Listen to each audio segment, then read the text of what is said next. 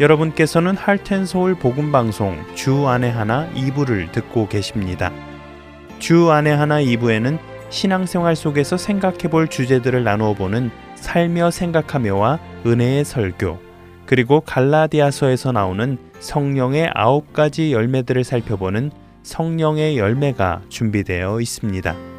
먼저 살며 생각하며로 이어집니다.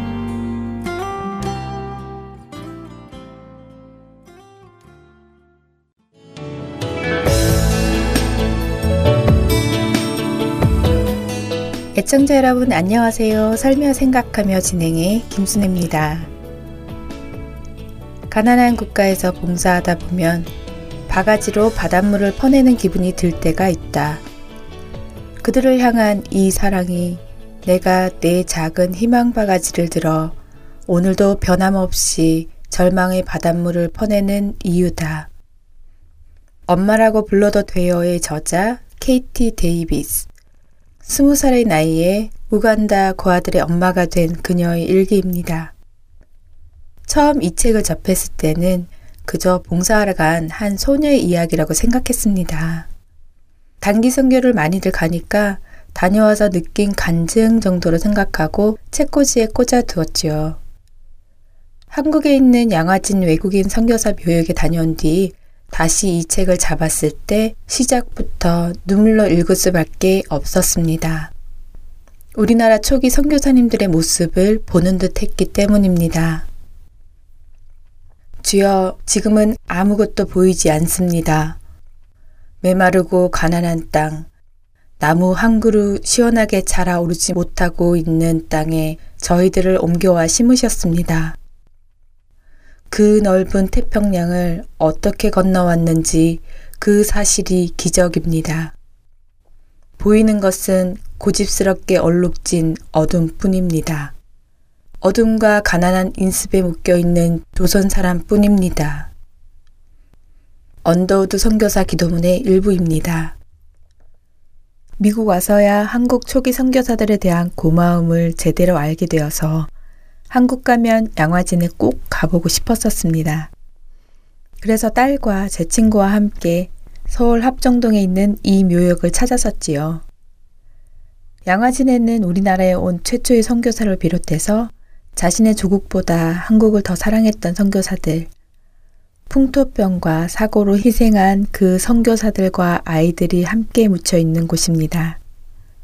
이들 중에는 태어나 하루나 이틀을 살지 못하고 이곳에 묻힌 아이들도 있었습니다. 그곳에 있는 백주년 기념교회가 관리하며 그 교회 성도들이 자원봉사로 묘지를 안내하고 선교관에서 설명도 하고 계셨습니다. 선교관에는 양화진의 역사를 보여주는 영상을 보고 묘지를 투어하게 안내해 주었습니다. 우리가 알고 있는 언더우드 아펜젤러와 같은 유명한 선교사님들의 가족묘를 보았고 또 홀가족 이야기가 있는 로제타 홀 기념관도 가보았습니다. 그 기념관에는 1890년에 한국에 파송된 여의사 로제타 홀 선교사의 일기가 전시되어 있었습니다. 기념관 들어가는 입구에서 깊은 바다 파도 영상이 발 앞으로 흐르고 잠시 기도하는 시간을 가지게 하더군요. 이 바다를 건너면 다시는 고국으로 돌아가지 못할 것을 알고도 건너왔다는 설명에 다시 한번 선교사님들의 마음을 헤아려 보게 되었습니다. 뉴욕 리버티의 부유한 농장에 태어나 의료 공부를 한 로제테올 선교사. 부모를 떠나 낯선 조선 땅에 들어왔고 이 땅에서 결혼하고 아이를 낳고 병으로 남편을 잃고 병으로 아이를 잃고 의사였지만 아픈 가족을 주님 곁으로 보낼 수밖에 없었던 그런 일들까지 세세히 기록한 일기를 전시하고 있었습니다.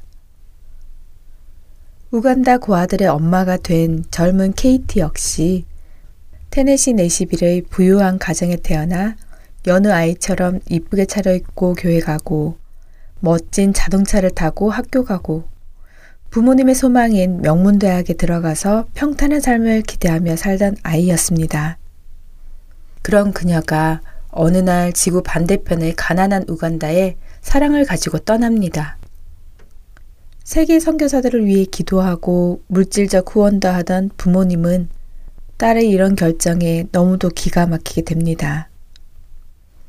일시적이길 바라고 내 딸만큼은 그 자리에 가지 않기를 바라는 그 마음. 케이티 엄마의 옷을 잠시 입어봅니다. 어느 날 내 아이가 이런 결정을 한다면 어떨지 받아들이기 정말 쉽지 않을 것 같습니다. 선교사님들을 위한 기도를 할 때 정말 간절히 기도합니다. 한 달에 한 번 홈리스 사역을 하고 장애우를 섬기러 가고 연말이면 요양원에 위문 공연을 가고 교회 각종 선교 사역에 참여하지만 정작 그 사역을 위해 우리 가족이 전적으로 헌신한다고 하면 과연 축복하며 바다를 건너게 할 수 있을까? 아니, 내가 건널 수 있을까를 생각해 봅니다. 가족이 단기 선교를 꼭 한 번은 다녀오고 싶었던 마음이 있었는데 정말 선교의 마음이었을까를 생각해 봅니다. 영혼을 사랑하는 마음이 얼마나 있었는지 기도와 준비, 훈련이 얼마나 되었는지 말입니다. 선교라는 것이 내 삶의 일부라고 하면서 실제로는 선교가 행사나 여행이라고 생각한 건 아닌지 말입니다.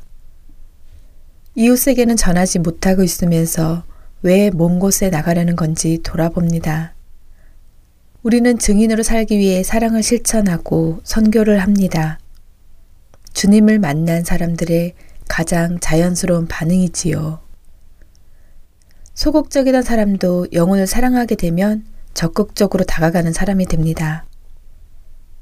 우리 삶에 녹아있는 하나님의 사랑이 우리를 가게 하고 사랑을 전하게 하고 가르치게 합니다.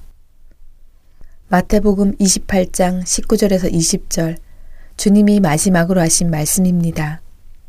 그러므로 너희는 가서 모든 민족을 제자로 삼아 아버지와 아들과 성령의 이름으로 세례를 베풀고 내가 너희에게 분부한 모든 것을 가르쳐 지키게 하라.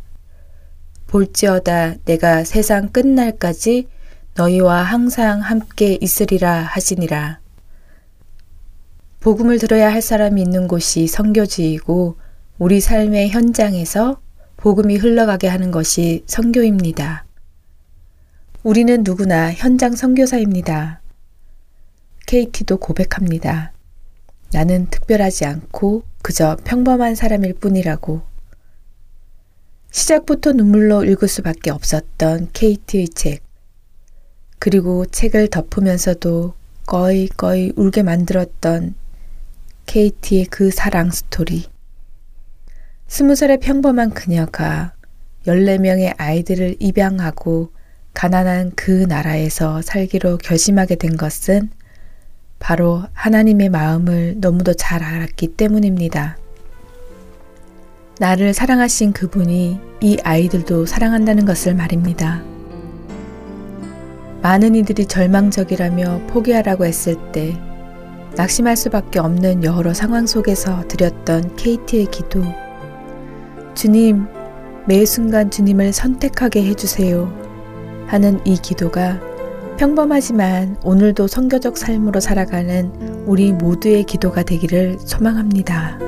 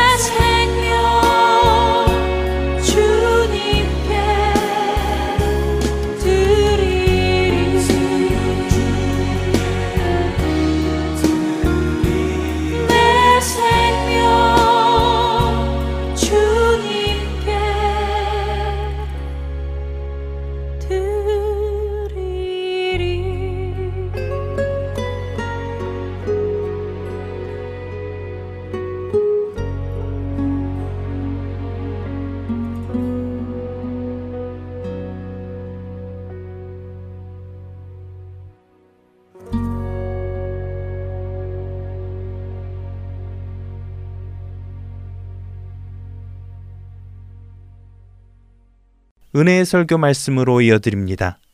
오늘 설교 말씀은 버지니아 열린문 장로교회 김용훈 목사님께서 역대상 29장 10절에서 17절의 본문으로 하나님의 마음을 흐뭇하게 하는 감사라는 제목의 말씀 전해 주십니다. 은혜의 시간 되시길 바랍니다.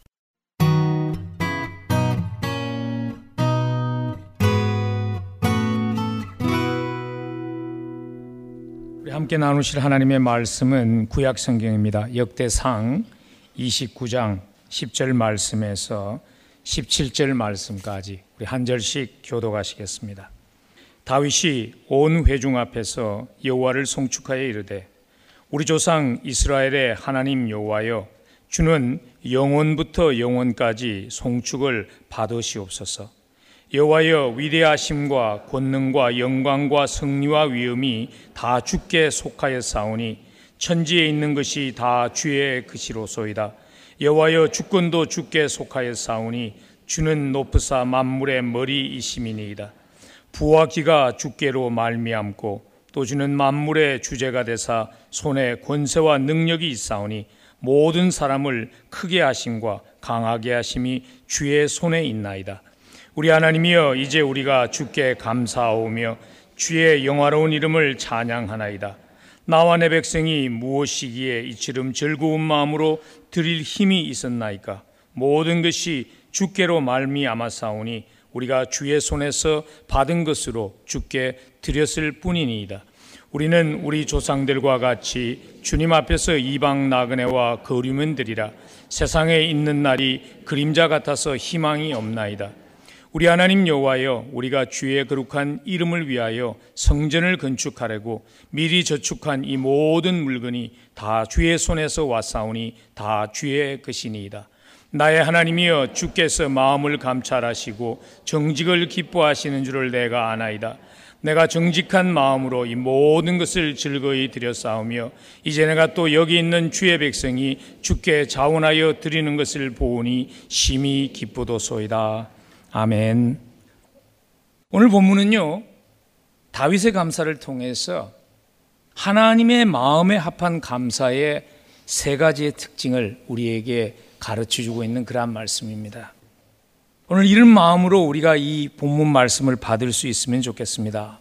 하나님, 나의 감사가 이런 감사가 되게 해 주세요 하는 기도하는 마음으로 오늘 하나님을 미소 짓게 하는 감사의 특징들을 우리의 가슴에 담을 수 있으면 좋겠습니다.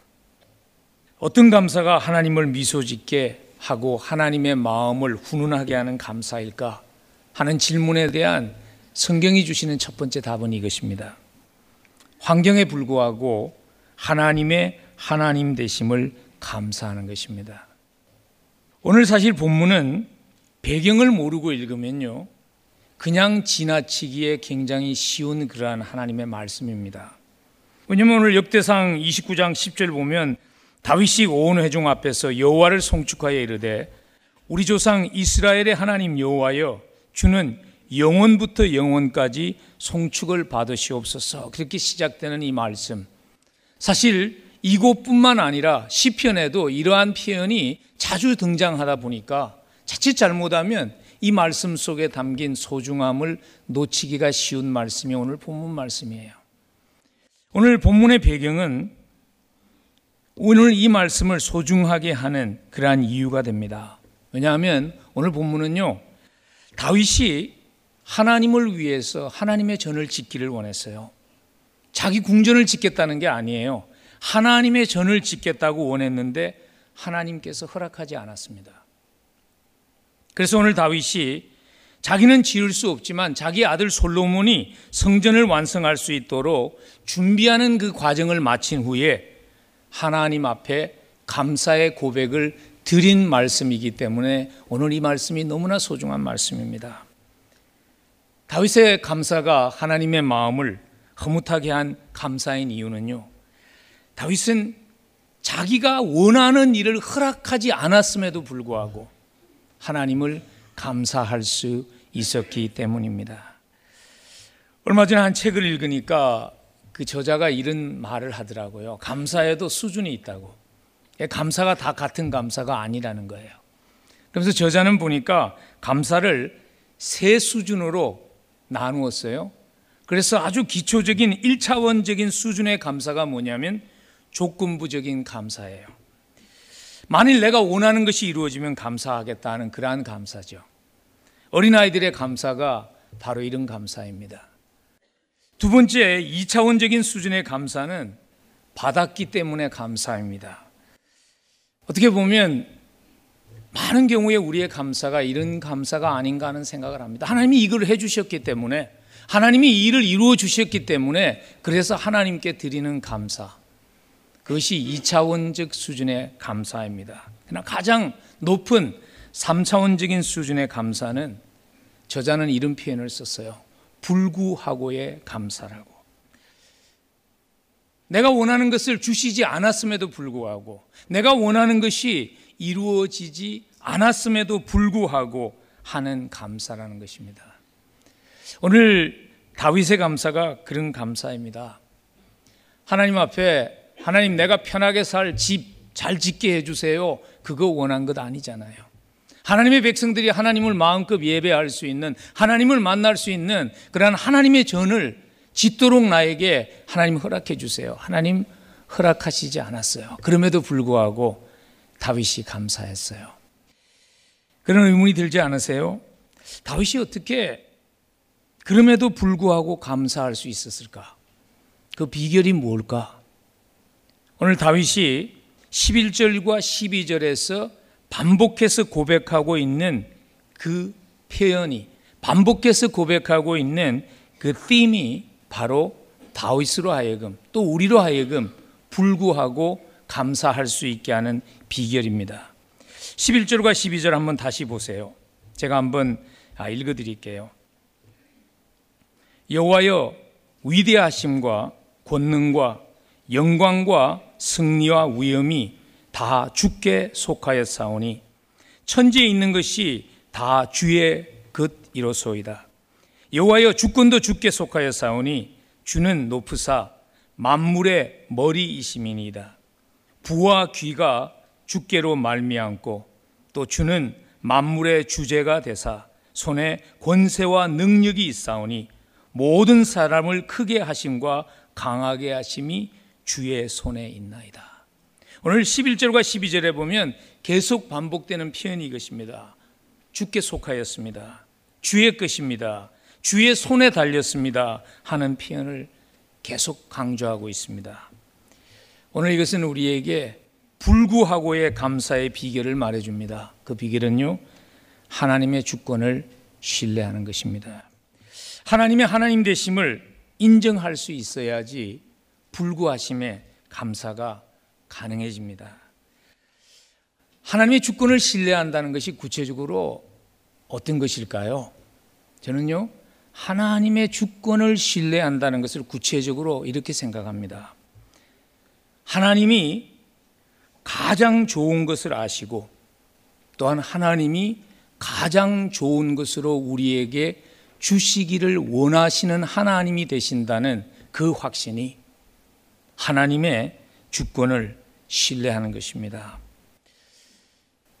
우리는 종종 우리의 삶에서 감사가 마르면요, 우리는 그것을 당연히 환경 탓으로 돌립니다. 근데 우리의 삶에 감사가 마르는 더 깊은 이유는요, 환경이 아닙니다. 우리의 삶에 감사가 마르는 더 깊은 이유는 하나님의 주권을 하나님이 가장 좋은 것이 무엇이라는 것을 아시며 하나님이 그 가장 좋은 것으로 우리에게 주시기를 원하시는 분이라는 그 하나님의 하나님 되심에 대한 신뢰가 흔들리기 때문 아닐까요? 여러분의 하나님은 어떤 하나님이신지요? 여러분이 믿는 하나님은 여러분이 찬양하는 하나님은 어떤 하나님이신지요? 가장 좋은 것을 아시고 가장 좋은 것으로 우리의 삶에 주시기를 원하시는 그러한 하나님이시라는 확신이 우리에게 있는지요? 여러분, 우리에게 가장 좋은 것으로 주시고, 가장 좋은 것이 무엇인지 아시며, 가장 좋은 것으로 주시기를 원하시는 하나님에 대한 가장 확실한, 가장 강력한 증거가 뭘까요? 이 질문을 삶으로 답한 한 분의 얘기를 잠시 여러분들에게 소개하려고 그래요. 제가 직접 만난 분은 아니고요. 제가 존경하는 한 목사님이 목회하던 교회의 교인이었다고 그럽니다. 브라이언 채플 목사님이라고 커버넌트 신학교의 총장도 지내셨고 어, 또 학자이며 목회자세요. 근데 그분이 초기에 했던 목회지가 탄광촌이었습니다. 근데 그 탄광촌에 한 노인 광부가 계셨어요. 젊을 때 탄광 사고로 해서 평생 침대에 누워 있어야 한 그러한 광부였습니다. 그가 유- 오직 세상을 볼 수 있는 것은 침대 바로 곁에 있는 그 창문을 통해서 아침이 되면 자기의 동료들이 일터로 가는 모습을 바라보아야 했고요. 세월이 흘러가면서 그들이 결혼해서 가정을 이루고 자녀들과 함께 즐거이 뛰노는 모습을 그는 창문을 통해서 보아야 했지만 자신은 그러한 낙을 조금도 누릴 수 없이 늙어가야 했습니다. 그럼에도 불구하고 그의 하나님을 신뢰하는 신앙이 조금도 흔들리지 않았습니다. 그래서 하루는 그 소식을 전해들은 젊은 광부가 이 나이 많은 광부를 찾아와서 물었습니다. 나는 당신이 하나님을 믿으며 하나님이 당신을 사랑하신다는 것을 확신한다는 말을 들었습니다. 근데 그게 정말입니까? 그렇게 물었어요. 그때 침대에 누워있던 나이가 든 그 광부가 잔잔한 미소를 지으면서 이렇게 답했습니다. 맞습니다. 그런데 종종 사탄이 침대에 누워있는 약해져가는 나를 찾아오곤 한답니다. 사탄은요, 나를 찾아오면 바로 내 침대 곁, 바로 당신이 앉아 있는 그 자리에 앉아서 나를 시험합니다. 사탄은 창문을 통해서 한때 나와 함께 일했던 동료들의 건강하게 삶을 즐기는 모습을 가리키면서 나에게 묻곤 한답니다. 그래도 예수가 당신을 사랑한다고 믿습니까? 그리고 사탄은 비웃음을 가득 띤 표정으로 나의 초라한 방을 돌아본 후에 창름으로 보이는 옛 친구들의 아름다운 집을 가리키면서 나에게 다시 묻습니다. 아직도 예수님이 당신을 사랑하나요? 그런 후에 내 친구들이 손자 손녀들과 오손도손 지나가는 모습을 가리키면서 내 눈에 눈물이 고이기를 사탄은 기다립니다. 그리고는 묻습니다. 아직도 예수님이 당신을 사랑하나요? 젊은 광부가 너무 궁금해서요. 더 인내하지 못하고 침대에 누워 있는 나이 든 광부에게 묻습니다. 그럼 당신은 사탄에게 어떻게 답합니까? 그가 이렇게 답합니다. 나는 사탄의 손을 잡고 그를 끌고서 저 멀리 있는 언덕으로 갑니다. 골고다라고 부르는 언덕으로 갑니다. 그곳에서 가시관을 못이 박힌 손과 발을 그리고 창에 찔린 옆구리를 보여줍니다. 그런 후에 나는 사탄에게 이렇게 되묻습니다. 이래도 예수님이 날 사랑하지 않는다고 말할 수 있겠어? 나는 그렇게 되묻습니다. 여러분, 십자가가 가장 좋은 것을 아시고 가장 좋은 것을 주시기를 원하시는 하나님에 대한 가장 강력한 그리고 어쩌면 유일한 증거입니다. 십자가만이 우리로 하여금 그리 아니하실지로도의 감사를 할 수 있는 능력이며 이유입니다. 혹시 이 자리에 감사절이라고 남들은 다 감사해야 한다고 그러는데 감사의 이유를 찾을 수 없었어. 인생의 메마른 순간을 지나가는 그러한 분이 혹시 이 자리에 계신지요? 여러분의 환경에 맞춰 있는 눈을 한번 십자가로 옮겨 보시지 않겠습니까? 여러분의 환경에 맞춰진 그 초점을 그 환경을 주장하고 계시며 우리가 죄인일 때 우리에게 생명 주신 그 주님께 옮겨 보시지 않겠습니까? 환경에도 불구하고 내가 원하는 것 이루어지지 않았음에도 불구하고 감사할 수 있는 능력을 공급받게 될 것입니다. 여러분 이번 감사절이 환경 때문에 감사하는 것이 아니라 나의 하나님이 하나님 되심 때문에 감사할 수 있는 그러한 감사절이 되기를 간절히 축복합니다. 본문으로 돌아가서 본문이 우리에게 묻는 그 질문에 답 귀를 기울일 수 있으면 좋겠습니다. 어떤 감사가 하나님을 미소 짓게 하고 흐뭇하게 하는 감사일까 하는 질문에 대한 하나님의 말씀이 주시는 두 번째 답은 이것입니다. 누리는 모든 것이 하나님의 은혜의 결과임을 인정하는 감사입니다. 내가 가진 모든 것이 하나님의 은혜의 결과임을 인정하는 그 인정함에서 나오는 감사가 하나님의 마음을 흐뭇하게 합니다. 오늘 사실 다윗이 드렸던 감사가 그런 감사입니다. 오늘 본문 14절과 16절 한번 다시 아, 여러분 초점을 맞춰 보시기를 바랍니다. 제가 봉독해 드립니다. 나와 내 백성이 무엇이기에 이처럼 즐거운 마음으로 드릴 힘이 있었나이까? 모든 것이 주께로 말미암아 사오니 우리가 주의 손에서 받은 것으로 주께 드렸을 뿐이니이다.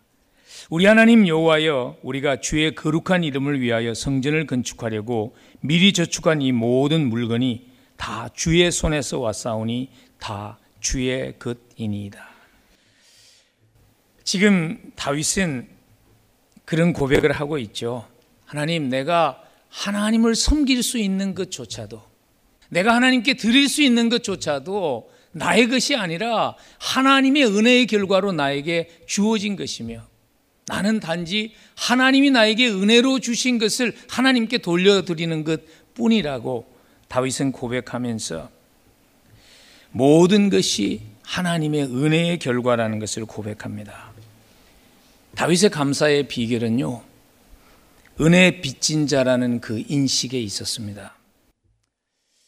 신약 성경에서 아마 가장 감사에 대한 고백을 많이 한 사람이라고 할 수 있는 바울의 감사의 비결도 보면 동일했죠. 그래서 바울이 자기의 감사의 비결을 고린도전서 15장 10절에서 이렇게 고백합니다. 나의 나 된 것은 하나님의 은혜라고. 역사를 통해서요. 환경이 완벽했기 때문이 아니라 환경을 초월해서 감사할 수 있었던 믿음의 선배들의 공통점도 보면 자기가 하나님의 은혜에 전적으로 빚진 자라는 것을 인식하고 살았던 사람들이었습니다. 그래서 헨리 비처라는 굉장히 유명한 설교자시죠. 그분은 이런 말씀을 하셨어요. 교만은 감사를 죽입니다. 그러나 겸손은 감사가 자라나게 하는 토양입니다. 여러분 우리에게 그러한 인정이 있는지요? 여러분들의 삶에 허락된 모든 것들 그것이 하나님의 은혜의 결과라는 아주 평범해 보이는 그것마저도 하나님의 은혜의 결과라는 그 인식이 우리의 마음속에 있는지요. 우리가 누리고 있는 것들, 어떻게 보면 지극히 평범한 것들조차도 하나님의 은혜의 결과임을 아는 사람은 감사를 끊을 수 없는 것입니다. 우리가 누리는 평범한 것들을 가지지 못했던 그러한 한 분이 계셨죠. 볼 수 없었고, 들을 수 없었고, 말할 수 없었던 그러한 삼중고 속에서 살아갔던 헬렌 켈러가 한 번은 이런 안타까운 고백을 자기 안타까운 심정을 자기의 책에서 고백한 적이 있습니다. 나는 이 땅에 살고 있는 모든 사람들에게 할 수 있다면 이런 사흘을 주었으면 좋겠다. 하루는 나처럼 아무것도 볼 수 없고 눈먼 채로 살도록 하고 또 하루는 아무것도 듣지 못하는 청각 장애자로 살고 또 하루는 아무것도 말하지 못하고 벙어리처럼 살게 한다면 사람들이 삶의 의미를 알지 않을까? 내가 한 번만 저 무지개를 볼 수 있다면 내가 단 한 번만 이 산 속에서 흐르는 시냇물을 바라볼 수 있다면 나에게 이 아름다운 가르침과 자상한 친절을 베푸시는 슬리반 선생님을 단 한 번 그 아름다운 미소를 내 눈으로 볼 수 있다면 내가 단 한 번만 아름다운 음을 바라는 저 오케스트라와 저 악기를 연주하는 사람들을 내 눈으로 볼 수 있다면 나에게 이 귀한 설교의 감동을 주었던 필립 브룩스 목사님의 그 얼굴을 단 한 번만 볼 수 있다면 그 메시지가 이렇게 나의 삶을 바꾸었던 그 감동스러운 이 성경을 내가 단 한 번만 내 눈으로 볼 수 있다면 지는 해 저 석양을 단 한 번만 내 눈으로 바라볼 수 있다면 여러분 헬렌 켈러가 단 한 번이라도 누릴 수 있었으면 좋겠다고 소망하는 이 모든 것들 우리에게 무한정 주어졌는데 우리는 그것을 당연히 여기며 혹시 살아가고 있지는 않습니까? 우리가 누리는 모든 것들이 당연한 권리가 아니라 주의 은혜로 허락된 것이라는 것을 인식하면 당연한 것들, 받은 것 당연하게 여기고 받지 못한 것 불평하면서 사는 삶의 모습이 좀 바뀌지 않을까요? 사도 바울이 고린도 교회에 이러한 질문을 제기했습니다. 당신이 가진 것 중에 받지 않은 것이 과연 무엇인가? 당신이 가진 것 중에 받지 않은 것이 과연 무엇인가 하는 사도 바울의 고린도 교회를 향한 이 질문이 성 어거스틴과 선 프란시스코와 같은 수많은 위대한 그리스도인들의 삶을 바꿔 놓았다고 합니다. 여러분, 우리에게 내가 가지고 있는 것 중에서 받지 않은 것이 한 가지라도 있나요? 여러분, 태어날 때 이삿짐 센터와 함께 태어난 사람이 있나요? 우리의 삶에 단 한 가지도 예외함이 없이 귀중한 것 다 은혜로 받았습니다. 제가 여러분들이 이 땅을 살면서 수고한 것, 노력한 것, 희생한 것, 과소평가하자는 것이 아닙니다. 그러나 조심하지 않으면요, 내 열심과 수고가 하나님의 은혜가 있었기 때문에 열매 맺을 수 있었다는 것을 잊으며 살게 하는 실수를 하기가 얼마나 쉬운지 모릅니다. 미국의 굉장히 인기 있는 만화 작가죠. 바트 심슨이 식사 시간에 한 번은 기도를 부탁받았대요. 그랬더니 그가 이렇게 기도했답니다. 하나님이시여, 우리가 이 모든 음식을 위해서 친히 돈을 지불했습니다. 그래서 나는 감사할 것이 없습니다. 저는 오늘 이 자리에 있는 그 누구도 이 정도는 아니라고 생각합니다. 그렇지만 나의 나된 것이 하나님의 은혜라는 것을 잊으면요. 성공과 성취가 내가 이룬 성공과 성취가 하나님과 아무런 상관이 없는 것 같이 간주하며 사는 그러한 실수를 하게 됩니다. 그래서 오스키네스가 이런 의미심장한 말을 했습니다. 현대 세계는 빚진 의식을 권리 의식과 자격 의식으로 바꾸어 놓았다고. 현대 세계는 우리가 살고 있는 이 세상은 빚진 자라는 생각을 나의 권리라는 생각과 나의 자격 때문에 당연히 누려야 하는 것이라는 생각으로 바꾸어 놓았다는 것입니다. 감사가 없다는 것은요, 환경 탓이 아닙니다. 감사가 없다는 것은 내 속에 내가 빚진 자라는 빚진 의식이 희미해졌다는 것을 의미합니다. 빚진 자의 의식을 잊지 않도록 깨 있으면 좋겠습니다. 다윗은 빚진 자의 의식을 잊지 않았기 때문에 감사가 끊이지 않는 삶을 살았습니다. 그래서 다윗의 고백을 보면 빚진 자의 고백이 얼마나 자주 등장하는지 모릅니다. 오늘 본문에서 등장하지만 역대상 17장 16절을 보면 다윗이 이런 고백을 합니다. 주 여호와여 나는 누구이오며 내 집은 무엇이 간데 나로 이에 이르게 하셨나이까. 여러분 우리가 누구이기에 하나님이 우리를 선택해 주셨을까요? 여러분 우리가 누구이기에 하나님이 아들을 십자가에서 생명 희생 시켜주는 그 대상으로 우리를 삼아 주셨을까요? 그래서 찬송가 작가는 이렇게밖에 고백할 수 없었던 것 아닐까요? 늘 울어도 그 눈물로 못 갚을 줄 알아. 몸 밖에 드릴 것 없어 이 몸 드립니다라고. 이번 감사절을 지나가면서 이 고백이 여러분과 저의 고백 될 수 있기를 간절히 소원합니다. 그래서 빚진 자임을 알며 감사하는 삶은요, 항상 한 가지의 모습으로 표현되어질 수밖에 없습니다. 그것이 오늘 본문이 우리를 통해서 우리에게 하나님을 미소 짓게 하고 흐뭇하게 하는 감사는 어떤 것일까 하는 질문을 마지막으로 이렇게 답해 줍니다. 섬김으로 표현되어지는 감사가 하나님을 미소 짓게 하고 흐뭇하게 한다는 것입니다. 어떤 시인이 이렇게 노래했습니다. 노래는 부를 때까지 노래가 아니며 종은 울릴 때까지 종이 아니고 사랑은 표현할 때까지 사랑이 아니라고.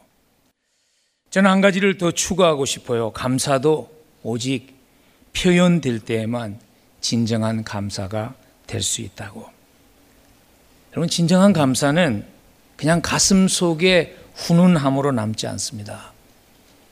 진정한 감사는요, 손끝을 통한 섬김으로 반드시 나타납니다. 오늘 다윗의 감사도 보면 섬김으로 열매 맺었습니다. 그래서 오늘 역대상 29장 17절에 보면 이러한 기록이 있습니다. 나의 하나님이여 주께서 마음을 감찰하시고 정직을 기뻐하시는 줄을 내가 아나이다. 내가 정직한 마음으로 이 모든 것을 즐거이 드렸사오며 이제 내가 또 여기 있는 주의 백성이 주께 자원하여 드리는 것을 보오니 심히 기쁘도소이다. 오늘 다윗과 이스라엘 백성의 섬김은요 하나님의 전을 짓는 일에 헌신하는 것으로 표현되었습니다. 저는 여러분들과 이 질문을 던지고 싶어요. 근데 이것을 오늘을 살아가는 우리에게 적용을 한다면 어떤 모습이 되어야 할까요? 물론 하나님의 건물을 짓는데 헌신해야 한다. 교회를 짓는데 헌신해야 한다. 그렇게 적용할 수 있겠죠. 근데 그 적용은요. 너무 좁고 한정적인 것입니다. 저는 종종 오늘의 이 본문을 가지고 교회 건축에 헌신하라고 강요하는 그러한 메시지를 들어요. 저는 그럴 때마다 그런 생각이 좀 듭니다. 우리가 하나님을 너무 치사하게 만든다는 생각이 들어요. 그렇게 말하는 사람도 하나님을 치사하게 하는 것이고 그런 말 듣지 않으면 섬기지 않는 사람도 하나님을 치사하게 하는 것입니다. 물론 진정한 감사가 있으면요. 물질적인 헌신이 저절로 있게 마련입니다. 그러나 또한 물질적인 헌신만을 섬김으로 한정한다면 그것은 하나님의 은혜를 값싼 것으로 전락시키는 것입니다. 진정한 감사는요, 섬김으로 표현됩니다.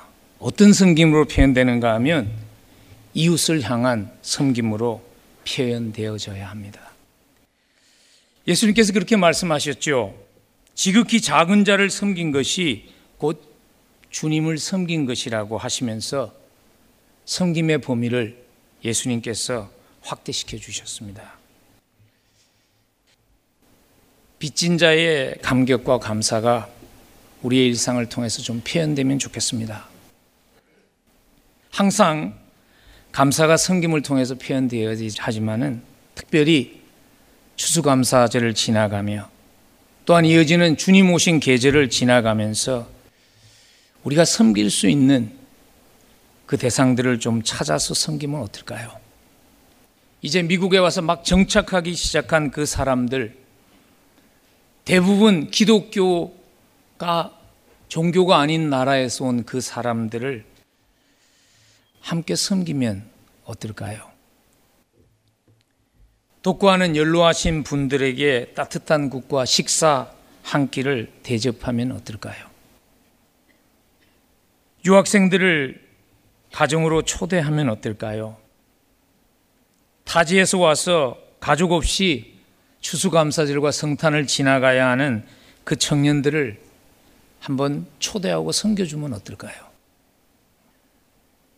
날씨가 점점 차가워지는데 몸둘 곳이 없는 홈리스트를 섬기는 일에 한번 동참하면 어떨까요? 혼돈 지역의 가난한 소수 민족의 자녀들을 섬기는 그 일에 함께 하면 어떨까요? 외롭고 어려운 시간을 지나가는 분들에게 사랑의 손길을 내밀고 함께 섬길 수 있다면 어떨까요? 그리고 더 나아가서요. 하나님의 마음을 따뜻하게 하는 섬김은 자기 자신이 무대 뒤에 감추어진 감사가 되면 어떨까요? 여러분 다윗의 섬김이 오늘 그런 섬김 아닙니까? 누구도 완성된 성전을 다윗의 성전이라고 부르지 않습니다. 모든 사람은 그 성전을 기억할 때 솔로몬의 성전이라고 부릅니다.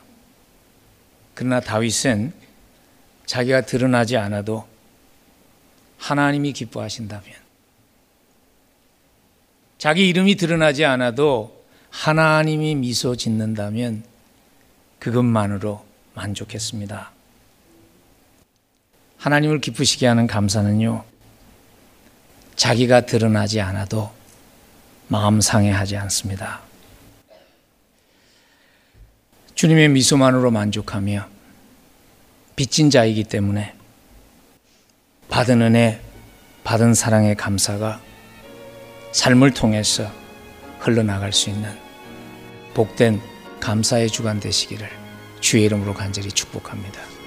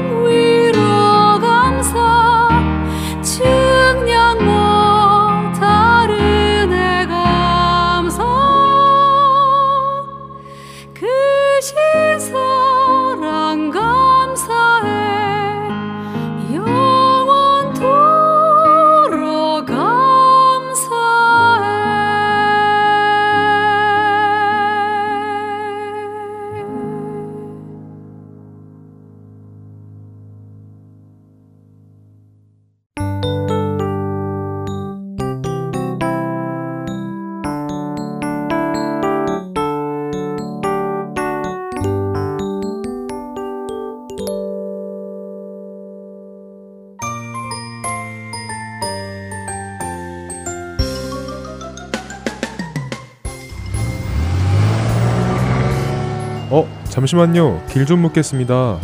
여기서 다운타운 가려면 어떻게 가야 돼요? 다운타운이요?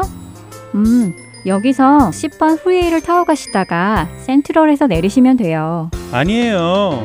그것보다는 저 앞으로 가서 Grand Avenue를 타고 가시면 더 빨라요. 에이, 그것보다는 seventeen freeway가 덜 막히죠. 다운타운으로 가는 길은 여러 가지입니다. 그러나 하나님께 가는 길은 오직 한 길밖에 없습니다. 바로 길이요 진리요 생명 되신 예수 그리스도를 통해서만입니다. 할텐서울 복음 방송은 길 잃은 영혼들을 생명의 길로 인도합니다. 영혼을 살리고 세우는 할텐서울 복음 방송 홈페이지 www.heartandsoul.org와 스마트폰 앱으로 만나실 수 있습니다.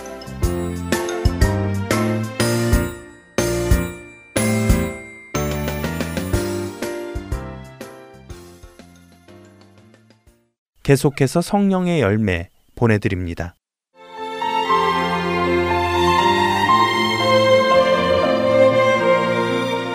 할텐 서울 복음방송 애청자 여러분 안녕하세요.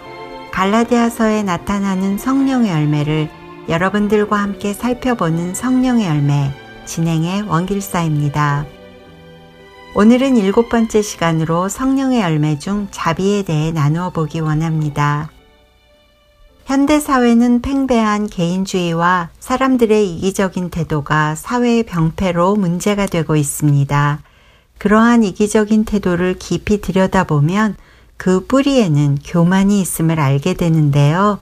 사람이 교만하게 되면 자신이 이룬 것에 대해 지나친 자부심을 가지게 되어서 잘된 것은 자신의 공로로 취하고 잘못된 것은 남의 탓으로 돌리죠.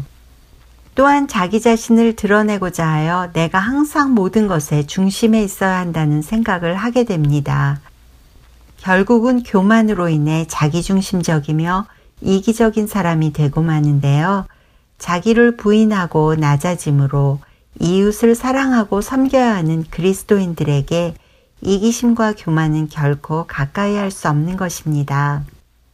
우리 마음 속에 이웃에 대한 감사와 자비의 마음이 점점 사라지고 불평과 교만한 마음이 나타난다면 영적인 위기임을 깨달아야 합니다. 왜냐하면 이웃과의 관계가 하나님과의 관계를 그대로 나타내기 때문입니다. 하나님께 불순종하고 멀어질 때 우리는 이웃을 사랑과 자비로 대하지 못하고 이기심과 교만으로 대하게 됩니다. 예수님께서는 우리에게 하나님을 사랑하고 이웃을 사랑하라는 대계명을 주셨습니다.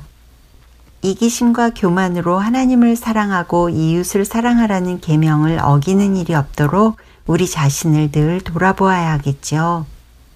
누가복음 10장 25절에서 37절에서 예수님께서는 한 율법 교사와의 대화 중에 선한 사마리아인의 비유를 말씀하십니다. 예루살렘에서 여리고로 내려가던 한 사람이 강도를 만나 거의 죽게 되어 있었는데 그 곁을 지나던 제사장도 레위인도 그를 보고 피해 지나갔지만 어떤 사마리아인이 그를 보고 불쌍히 여겨 상처를 치료해주고 주막으로 데려가 돌보아 줄 것을 부탁하며 돈을 지불합니다. 비용이 더 들면 돌아오는 길에 더 주겠다고 약속까지 합니다. 누가 내 이웃이냐고 예수님께 물은 율법 교사에게 예수님께서는 오히려 이 셋 중에 누가 강도 만난 자의 이웃이 되겠느냐고 되물으십니다. 내가 사랑할 이웃을 정해서 사랑하는 것이 아니라 나를 필요로 하는 자, 내 시간, 물질, 내 관심과 격려와 사랑이 필요한 사람에게 그것을 줄 때 진정한 이웃이 되는 것을 말씀해 주십니다. 예수님께서는 누가 내 이웃인가 하는 것보다 내가 어떻게 이웃으로 행동하느냐가 더 중요함을 가르쳐 주십니다. 진정한 이웃이 되기 위해서는 자비가 필요합니다. 자비는 희생이 따릅니다. 자비는 바로 나를 주는 것입니다. 그런 면에서 자비는 하나님의 속성입니다. 우리 죄를 속하기 위해 성자 예수 그리스도께서 친히 십자가에서 자신을 내어주신 하나님의 희생과 자비를 우리는 이미 경험했습니다. 제사장이나 레위인들은 스스로 거룩하다고 생각했습니다. 그러나 거의 죽은 채로 누워있던 그 사람을 이미 죽은 자로 여기고 죽은 자의 시신에 가까이 가면 스스로 더러워질까 하여 피하여 갔습니다. 그러나 사마리아인은 이방인들과의 혼인으로 피가 섞였다는 이유로 유대인들의 멸시를 받던 사람이었습니다. 그런데 그는 가까이 가서 그가 살아있음을 보고 자신을 내어주는 희생을 하며 마음을 다해 돌봅니다. 몸은 살아있다고 하나 영적으로는 죄로 죽은 자였던 우리에게 오셔서 자신을 십자가에 내어주심으로 우리를 살리시고 영원한 생명을 주신 예수님의 크신 은혜와 자비와 사랑이 떠오릅니다. 주님께서는 먼저 우리에게 이런 큰 자비와 사랑을 베푸셨습니다. 하나님께서는 이웃에게 자비를 베풀므로 하나님께 대한 우리의 감사를 삶으로 고백할 기회를 주십니다. 혹시 나도 온전치 않은데 내가 어떻게 남을 돕겠나 하고 망설이고 계십니까? 아니면 나보다 더 물질과 시간과 능력이 많은 자가 나서기를 기다리며 나중에 더 형편이 좋아지면 하자고 미루시겠습니까? 성경은 우리가 예수님과 공동 상속자라고 말씀하십니다. 그러므로 비록 내가 지금 가진 것이 많지 않더라도 하나님의 기업을 예수님과 함께 상속받을 자답게 넉넉한 마음으로 내가 가진 것을 나누는 것이 주님께서 우리에게 바라시는 모습이 아닐까요? 나의 작은 사랑과 관심, 그리고 시간과 물질을 나눔으로 내 이웃이 하나님께서 나를 보고 계시고 나의 필요를 친히 채우시는 분이심을 경험하게 된다면 얼마나 귀한 일일까요? 이 감사의 계절에 주님께서 우리의 눈을 열어주셔서 우리의 도움이 필요한 이웃들을 보게 해주시기를 위해 그리고 보여주실 때에는 즉각적으로 순종할 믿음 또한 주시기를 위해 기도해야겠습니다. 주님의 마음을 시원케 해드림으로 우리 모두가 주님의 기쁨으로 충만해지기를 소망합니다. 성령의 열매 다음 시간에 뵙겠습니다. 안녕히 계세요.